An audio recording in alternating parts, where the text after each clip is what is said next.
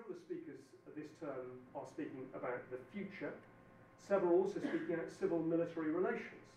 Uh, but we also have um, speakers who cover regions of the world. Want to make sure that particular conflict regions get uh, sufficient airing. Um, last week, uh, we heard about um, UN peacekeeping and the, the problems of civil relations in that peacekeeping environment. This is rather different. This is a more robust approach, should we say, um, and in particular looking at the Caucasus. Um, and it's um, my great pleasure to introduce you, if you don't already know, uh, Professor Monica Toft, uh, formerly from the Harvard Kennedy School, now um, since 2012 at the Blavatnik School of Government. Um, it's very difficult because to list all your great accolades, but um, amongst them we should mention um, that she was, of course, originally a soldier, so she's a soldier scholar, uh, and uh, is now a member of the Council of Foreign Relations Minorities at Risk Advisory Board, Political Instability Task Force, Carnegie Foundation New York, is a Fulbright uh, scholarship for Norway, uh, which has been deferred for the time being, um, and a Carnegie Scholar, of course, for research on religion and violence. So this is very much um, her field that she'll be speaking on today.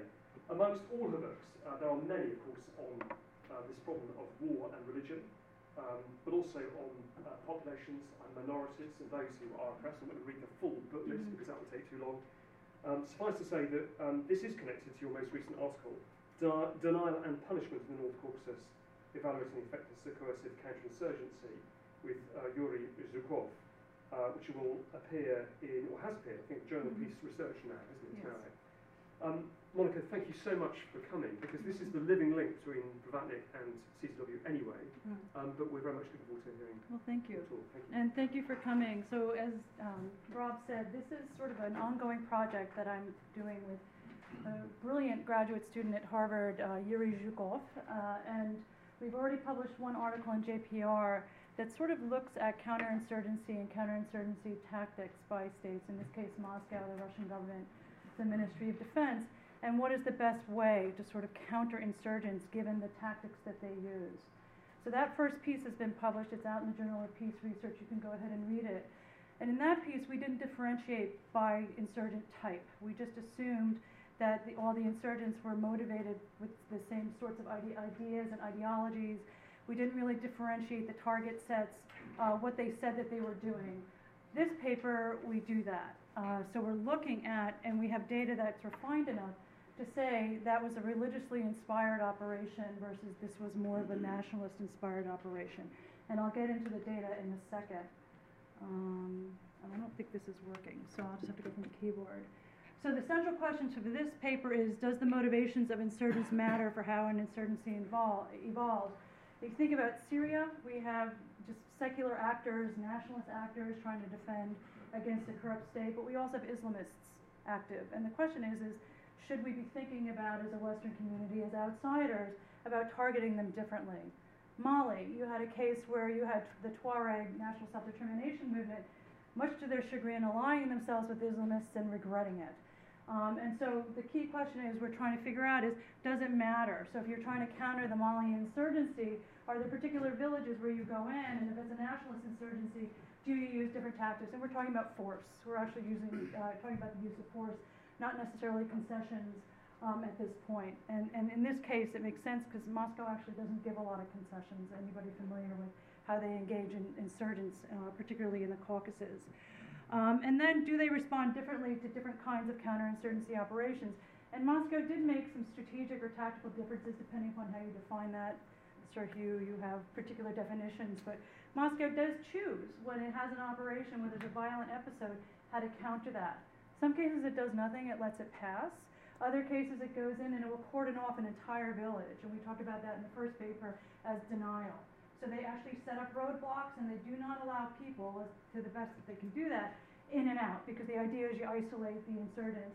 Or they actually have enough intelligence, and they have pretty good intelligence, uh, pretty good in, um, um, intel coming from both sides, and they go in and they pick out somebody. So they pick out Sir Hew and they say, You've done, perpetrated this operation. They threaten his family. Uh, and in that case, they're actually punishing an individual or a set of individuals that they know is part of a cell. And Moscow knows this, and it can actually choose which operation it's going to do. Some cases, uh, its decision is constrained by the forces on the ground, how close it is to a federal base, or whether it's close to a, a, police base. We do, this is a very uh, deep um, um, uh, complicated statistical analysis. We actually have data on all of that. So, Rob, I'll do the books for you just to explain how I came to this. So, this is three of my books, uh, which explain where I came from and why I got to this topic. So, my first book was on the geography of ethnic violence, and you can see here this is a map of the Caucasus. And in that book, I was concerned about under what conditions is ethnic conflict? So, you have a society riven by ethnic cleavages when will you get violence? And so there I did a, a, a, a, statistical analysis of all ethnic groups worldwide, looked at their settlement patterns and their relationships to the central government uh, to try and figure out does it matter whether they're urban or rural. It turns out urban minorities tend not to rebel if they're part of a broader uh, sort of imperial kind of state.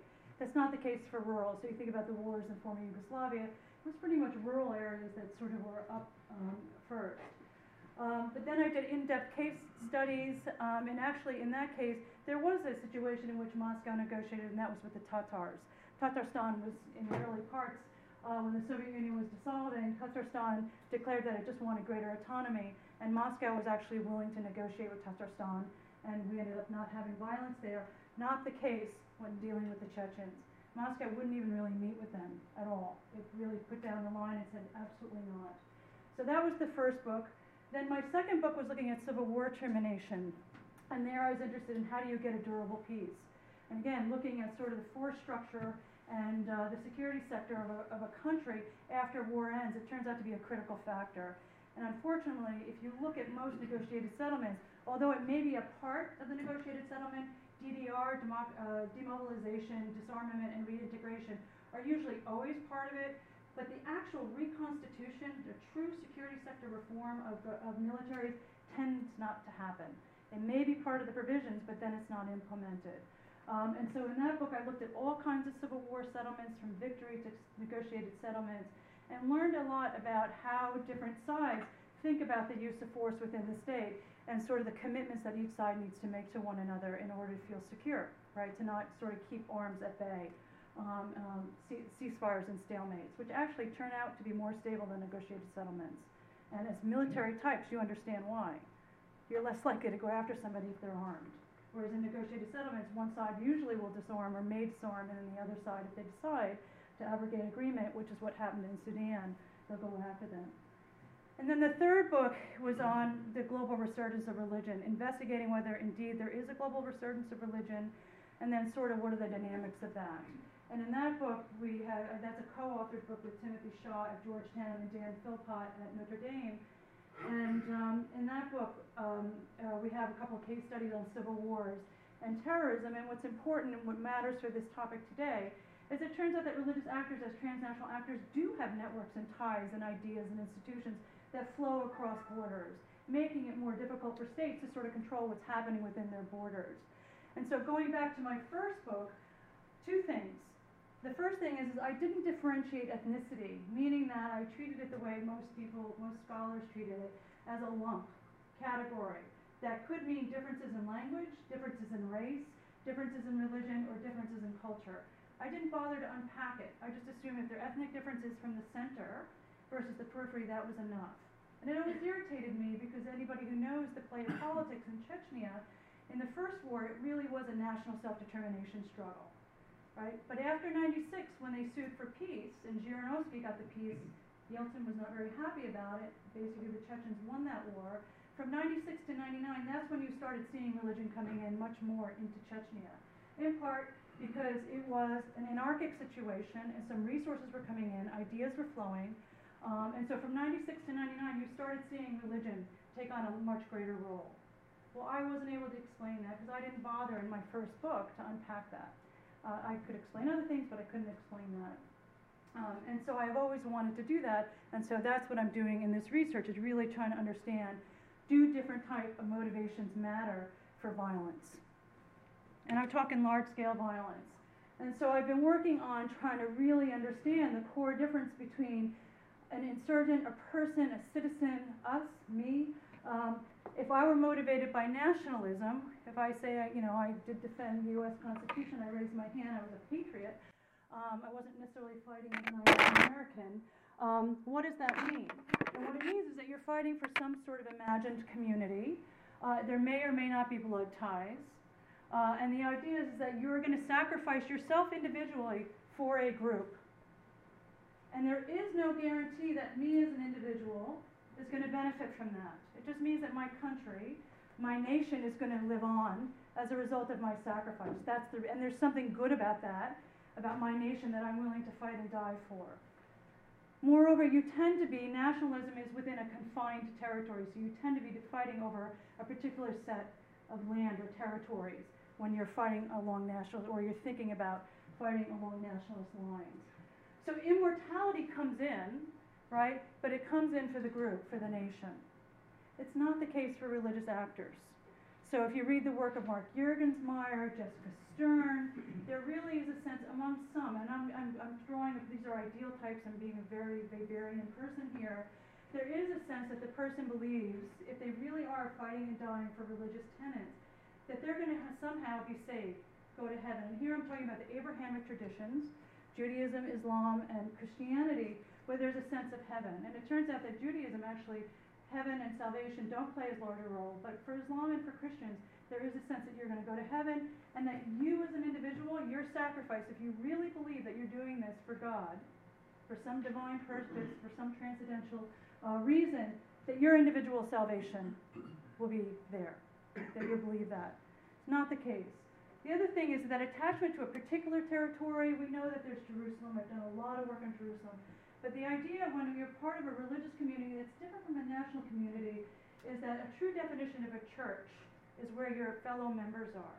So the Catholic Church is actually global. Yes, there's Rome. Yes, there's the, the papal state.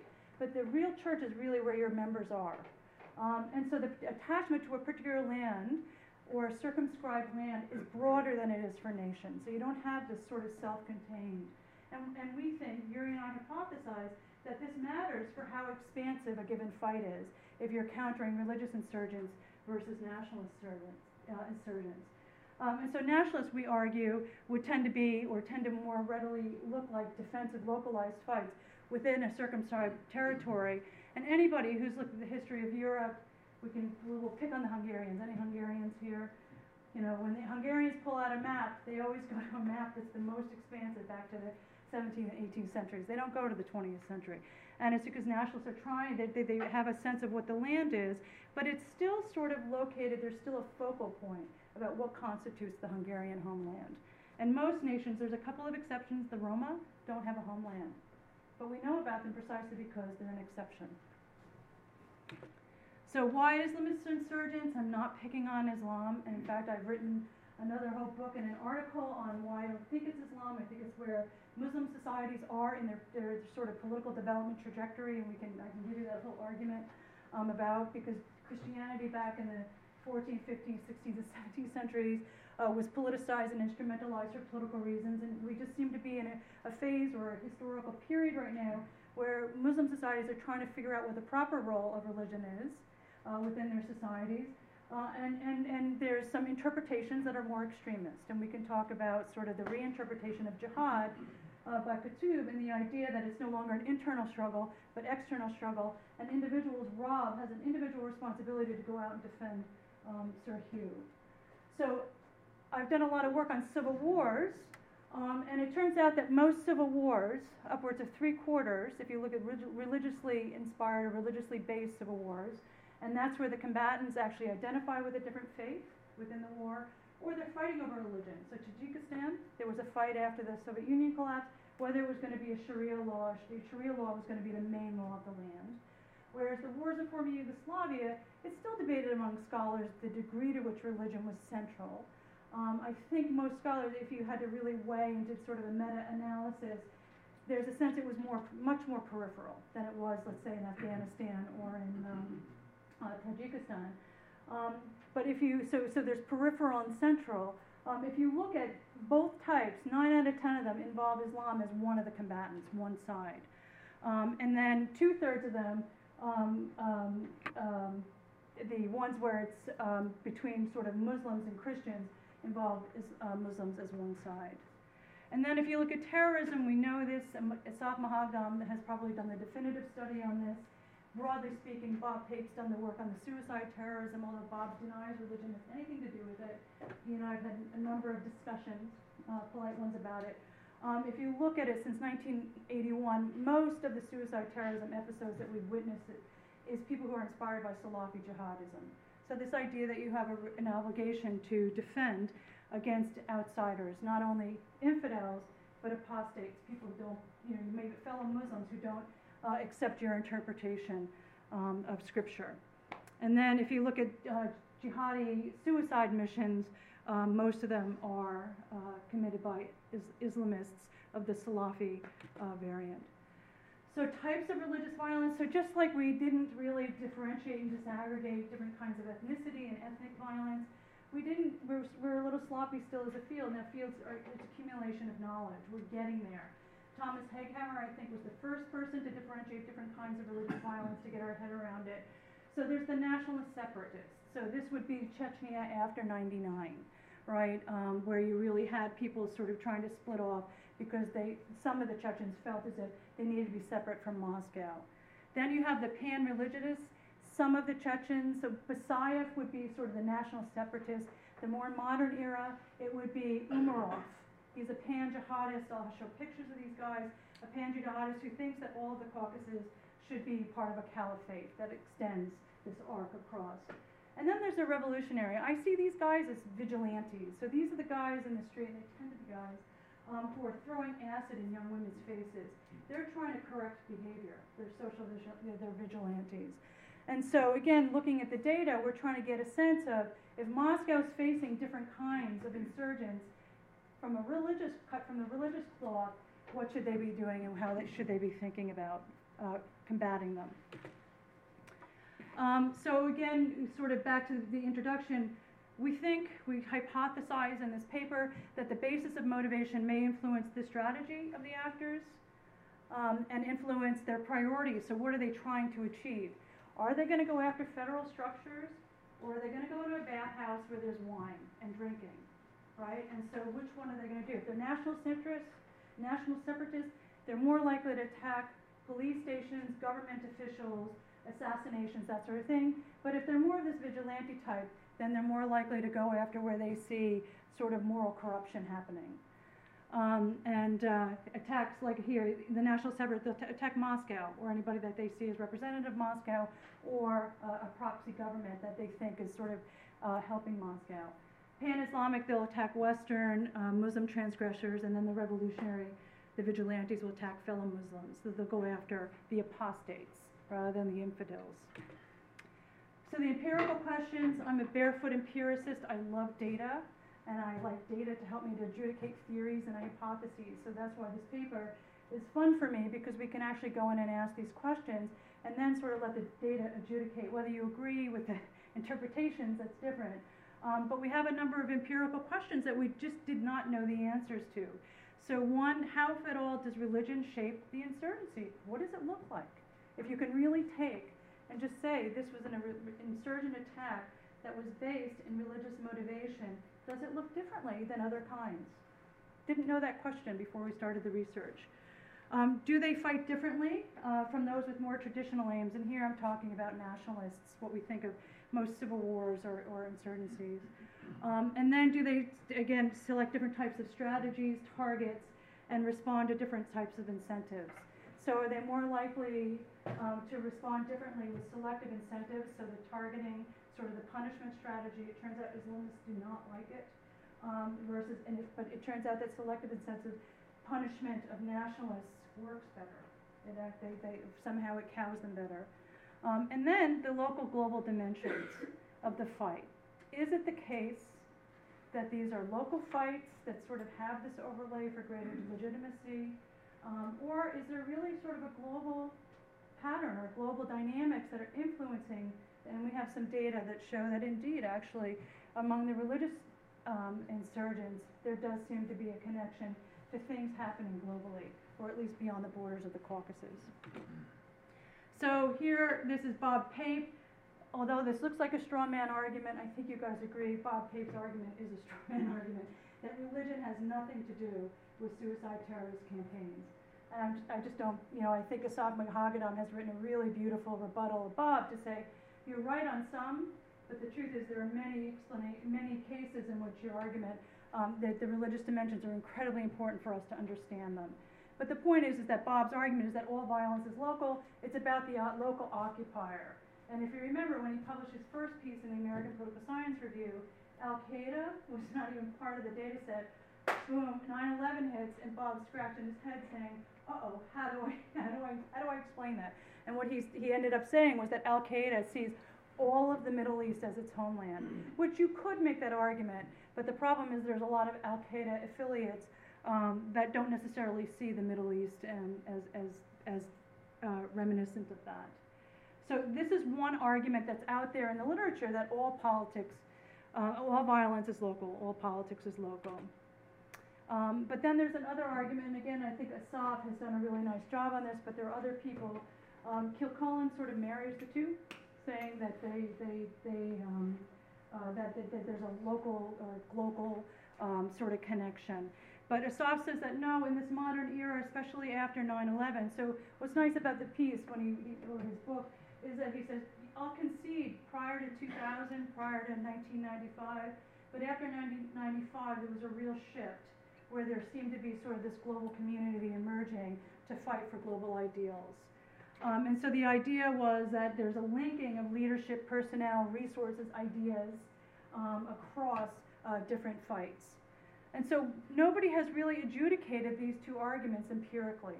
And that's what we're doing. It's a very simple exercise um, that we're trying to do. Who, who's more right and who's more wrong? It's not black and white. Uh, we actually, in the paper, we end up concluding that Kilcullen is probably more right than both. And so again, we're looking at the Caucasus, uh, the North Caucasus, and um, pretty much the action happens in Chechnya, but it does start emanating out after 97, 98 into Dagestan, into Ingushetia, and now we're actually seeing some of the violence going deeper into the Russian heartland, including into, by the way, moderate Tatarstan. We're now starting to see moderate imams being targeted in Tatarstan, which is, is sort of, it's very tragic. All right, I told you I was going to show you some faces. Um, so we've got Boris Yeltsin, Mr. Peace, swiping power from Gorbachev back in the late, 90, uh, late 80s, early 90s, followed by Vladimir Putin, of course, the current president. This is Dudayev, who was the first president. He was the first leader of the Chechen independence movement. He was an Air Force general, secular but pious. He was an Islamist. He was a Muslim. He, he had faith, but kept it private to himself. Um, he was actually called back or called to Chechnya out of, um, I think he was in Latvia with his uh, unit, and so we really, he had been watching the independence movements in the Baltics, and uh, the Chechen independence movement asked him to lead it. And so he did. He ended up becoming the leader of the Chechen independence movement. Um, he ended up getting killed on the battlefield. Committed nationalist, right? He died on the battlefield. Moscow killed him. He was replaced by Maskhadov, more pious man, but still believed that religion should be kept private was not interested in sort of imposing Sharia law throughout Chechnya. Because remember, a large portion of the population was still Russian speaking or ethnic Russian. It wasn't all Chechens. And on top of that, Chechnya, they espouse a particular kind of Islam, which is Sufi and very local. And so it's very controversial, this idea of bringing in a Wahhabi Salafist Islam um, to a region that actually abides by a tradition, an Islamic tradition that's quite different. Um, but they tried. And the guy who sort of initiated it was this guy, Basayev, who had ran against Maskhadov for presidency and lost. And was pretty upset about it. Um, he was not pleased having to play second fiddle. And so he's the one that sort of really ramped up. And so I'd gone to Moscow and interviewed a lot of people who were associated with him to find out was he a committed nationalist? Used to ask the question, sitting in the Intourist Hotel, which I think is now gone um, and said, was he a committed nationalist, or was did he really think that religion should be part of the public arena? And his closest interlocutors could not answer that question. Most of them thought that he would probably he did want political power. He did run for president of Chechnya, uh, but he was also religious and, and, and, and deeply religious. And I say that not really understanding what that meant for him. I can't get in his mind, but it was a question mark. Um, but in any event, he used religion, and I, in one of my articles I talk about outbidding, why elites start outbidding. He used religion to challenge Maskhadov. And Maskhadov started screaming to Putin saying, the Islam, the Wahhabis are coming. I need your help. And Moscow would not listen. Similar to what they were doing in the early 90s, they just would not negotiate with the Chechens. So what did they do? They killed him, So moderate, right, killed him. He ends up getting killed, and so now we're stuck with this guy, Doku Umarov, who's trying to establish an Islamic caliphate um, across the Caucasus region. Um, and Umarov really does, I haven't interviewed about him, but um, his statements, if you go to the Kavkaz uh, website, uh, you can see clearly that they really do see themselves, and he is the leader of a, of a global jihadist um, enterprise. All right, so why the North Caucasus? A diversity of cases, so we've got multiple republics, multiple regions, and lots of data. Moreover, we have variation across the region in terms of violence. Some villages are highly implicated, of course.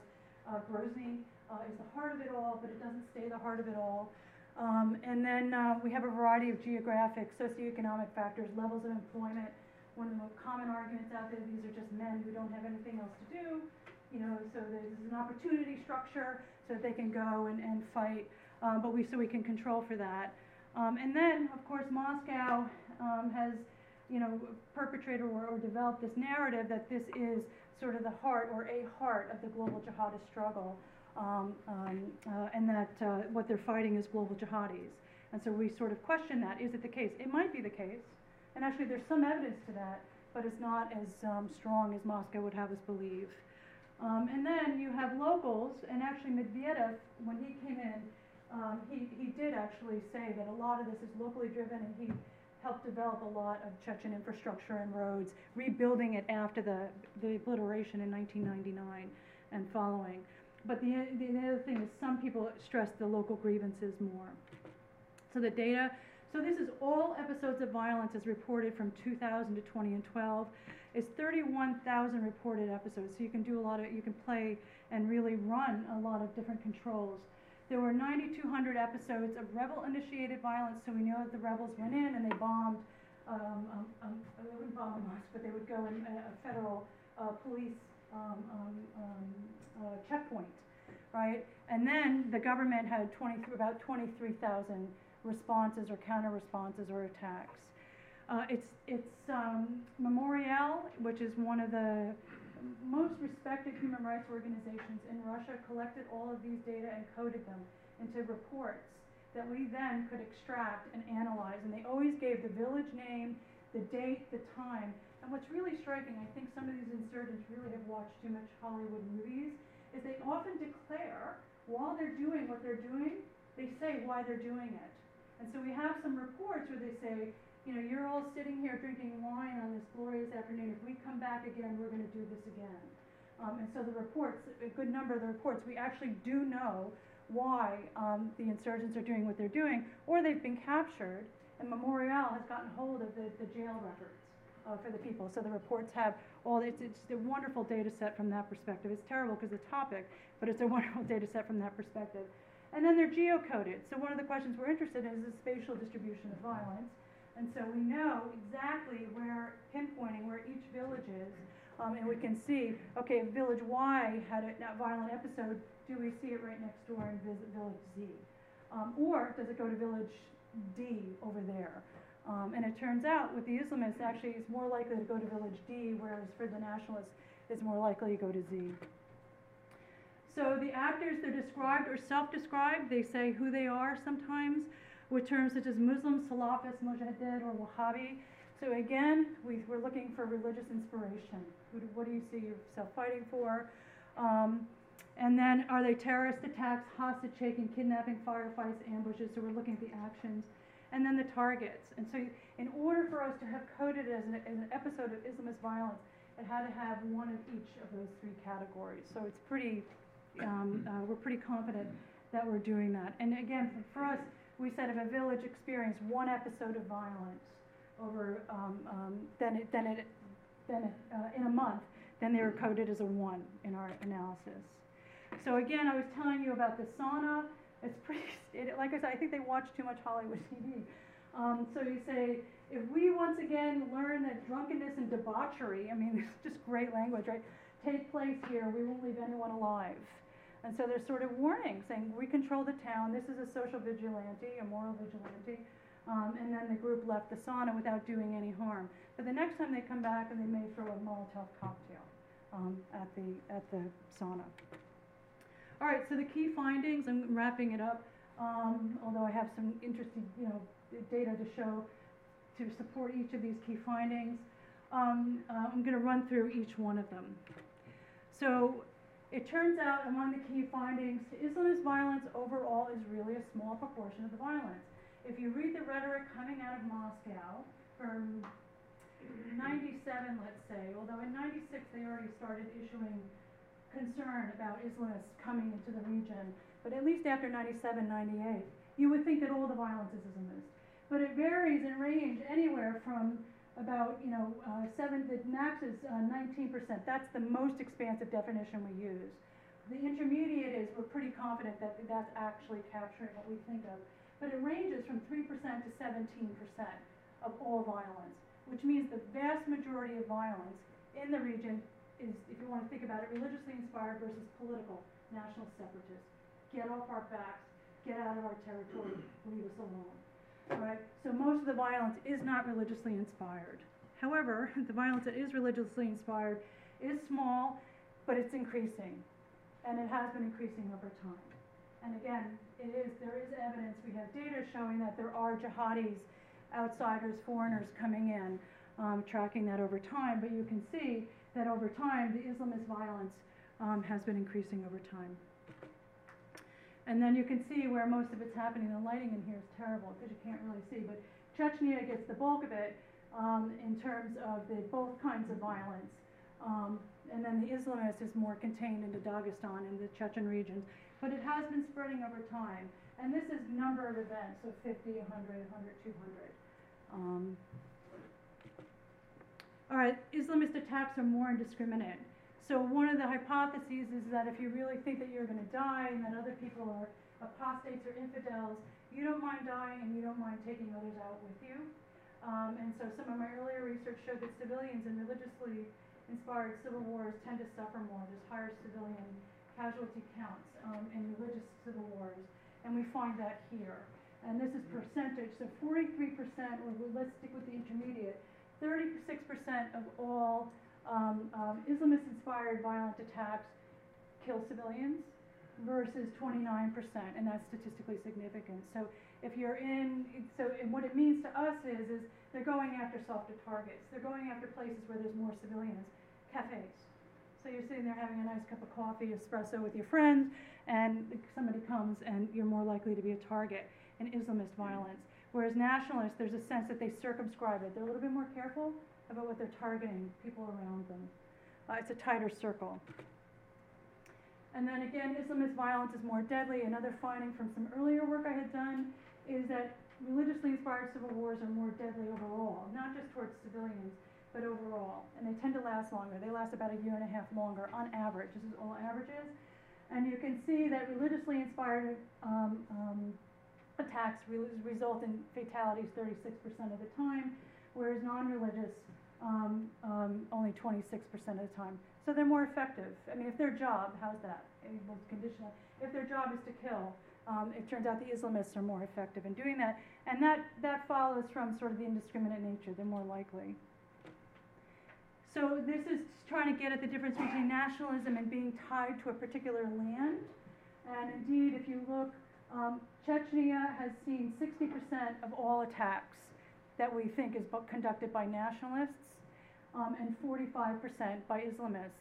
But what's interesting is the majority of Islamist attacks did not take place in Chechnya. It took, you know, the rest of the, the region oh, as well has been suffering from Islamist attacks as well. Um, so Chechnya has bore the brunt of this, which makes sense, is where the, the big push for national self-determination independence took place. But it is more widespread beyond the broader region. And the Islamist is, is, is more widespread than the, um, the nationalist. And then here, this is actually looking from, you have a village, and then we wanted to see where did the next attack occur? How far away? And it's similar to the data about more expansive for the, the, the religious violence. Uh, the Islamist was more expansive. So it was 133 kilometers. So you imagine going and attacking a liquor store or a police station if you're an Islamist and they declare why they're doing it. They then drive about 133 kilometers and perpetrate their next attack. Whereas the nationalists put, they only go 50 kilometers, 60 kilometers. Uh, so an hour away versus two hours away. And again, this lends support to the idea that nationalists are more self-contained, or they stay more self-contained. Um, and then, again, this is back to trying to adjudicate Moghadam from Pape, thinking that Kilcullen is right, or seeing that is right, and looking at the relationship to mean number of international suicide attacks. So this is using um, the, the, um, the, it's not GDELT, the, the suicide database put together by the US government, um, and tracking it to the violence episodes that we have in our data set. And you can see that the Islamist violence more so tracks to global suicide attacks. So, and so the question is, is, is there a sense of camaraderie when you witness a suicide attack?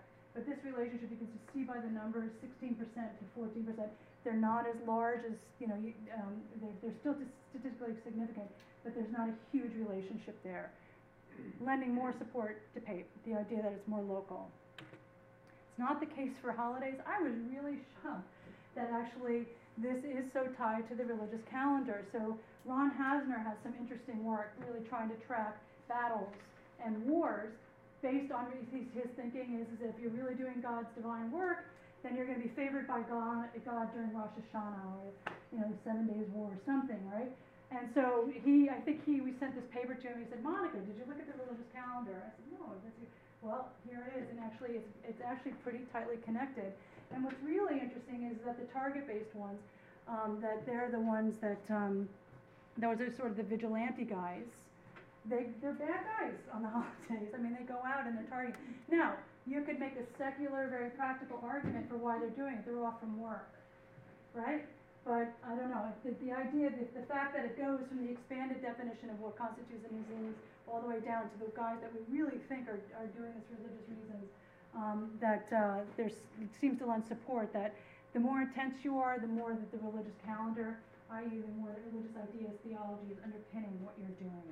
Um, and then this is back to sort of, we were looking at, this is a really complicated way, but is it the case that if you go and you attack individuals, with intelligence, which is more effective against, um, is it more effective against Islamists than nationalists? And it turns out that it's less effective against nationalists, um, but more effective ag- against Islamists. Meaning that the nationalists, you can cow them more easily. You can actually, nationalists, you can fight them more easily. That you can actually get them to sort of stop their violence. The Islamists, it's more difficult which is good, uh, bad news, because if it is the case that we're seeing and witnessing more Islamist violence, um, the bad news is that governments are going to have a harder time fighting them. It's less um, um, uh, going in and doing selective incentives. Actually, going after an Islamist is not as effective a strategy. So, summary um, one of two, and I'm finishing up now. So it turns out that globally, religious belief and practice are on the rise. There's exceptions, Western Europe, but only corners of Western Europe. Um, the poor Danes have no, no faith at all. I think it's 11% believe in God today. Um, but uh, beyond sort of, and you can read the God Century book, we have lots of data on that. Um, the, the sort of um, people who are adhering to uh, religious traditions is on the rise, and also pushing it into the public arena.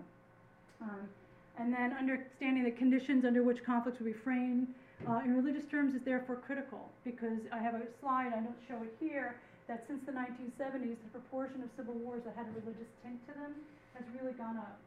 And, and um, uh, so religious wars, they're not only increasing over time, uh, half of all civil wars raging, although I haven't done a count since for two years. I stopped in 2010. 2010, um, then half of all civil wars had a religious tint. I think it's probably more now with Syria, Mali, uh, and Libya. I mean, where are we with Libya today? Um, and then religious wars are nastiest of all types. Again, I already told you that they're harder on civilians, they last longer, um, they're harder to terminate. And, and by the way, they're more likely to recur. So if, even if you get them ended, they're more likely to recur. Um, and then within, that's the broad general um, um, findings.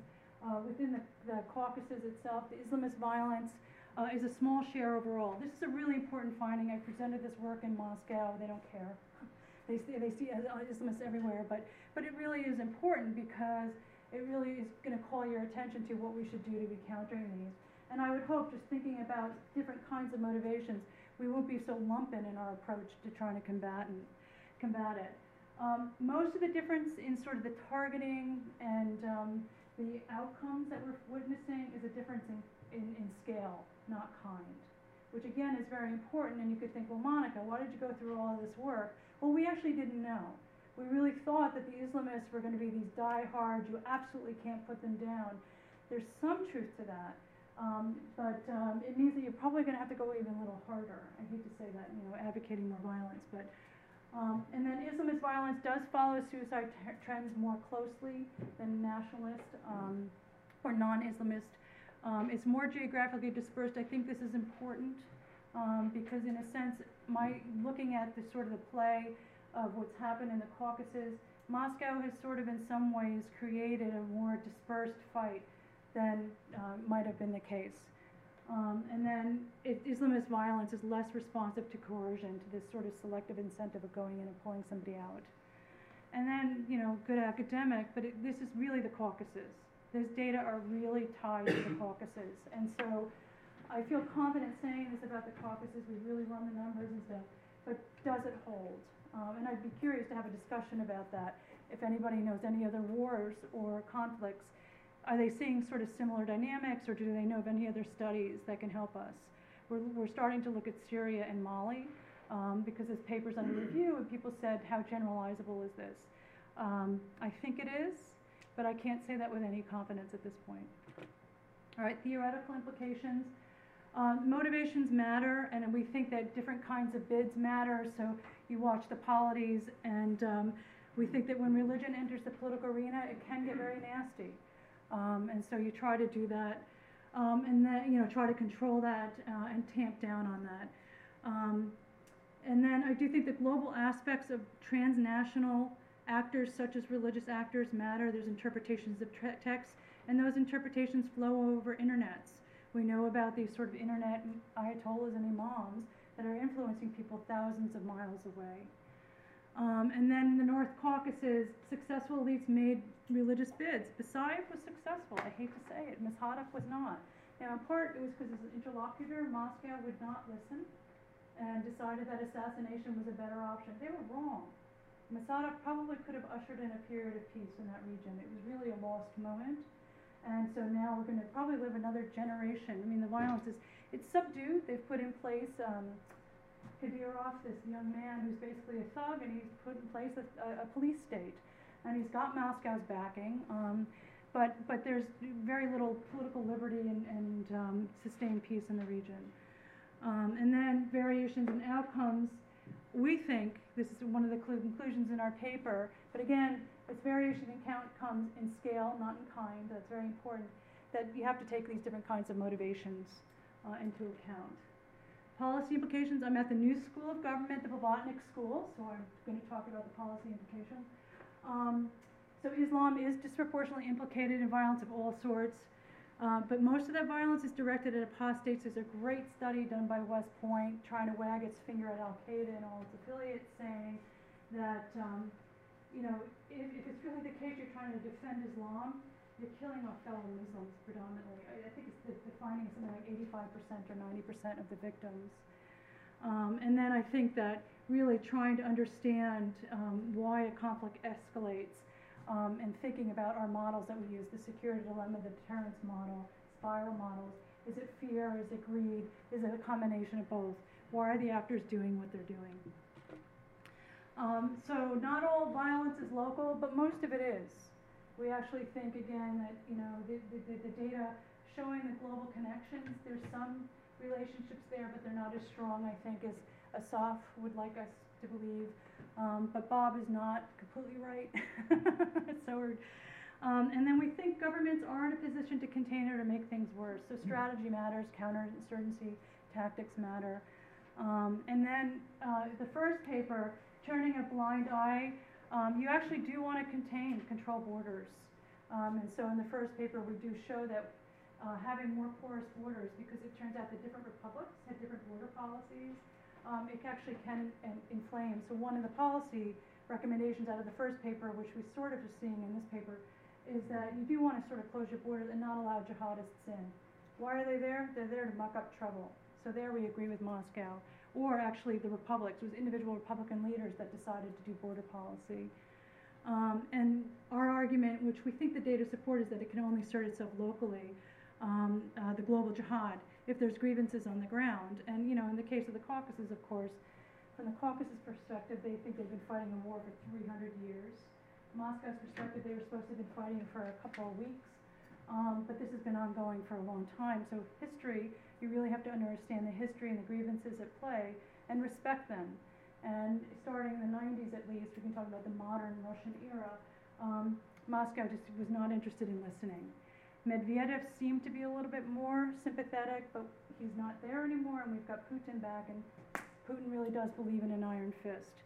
Um, and so I will end it there. Okay, thank you very much.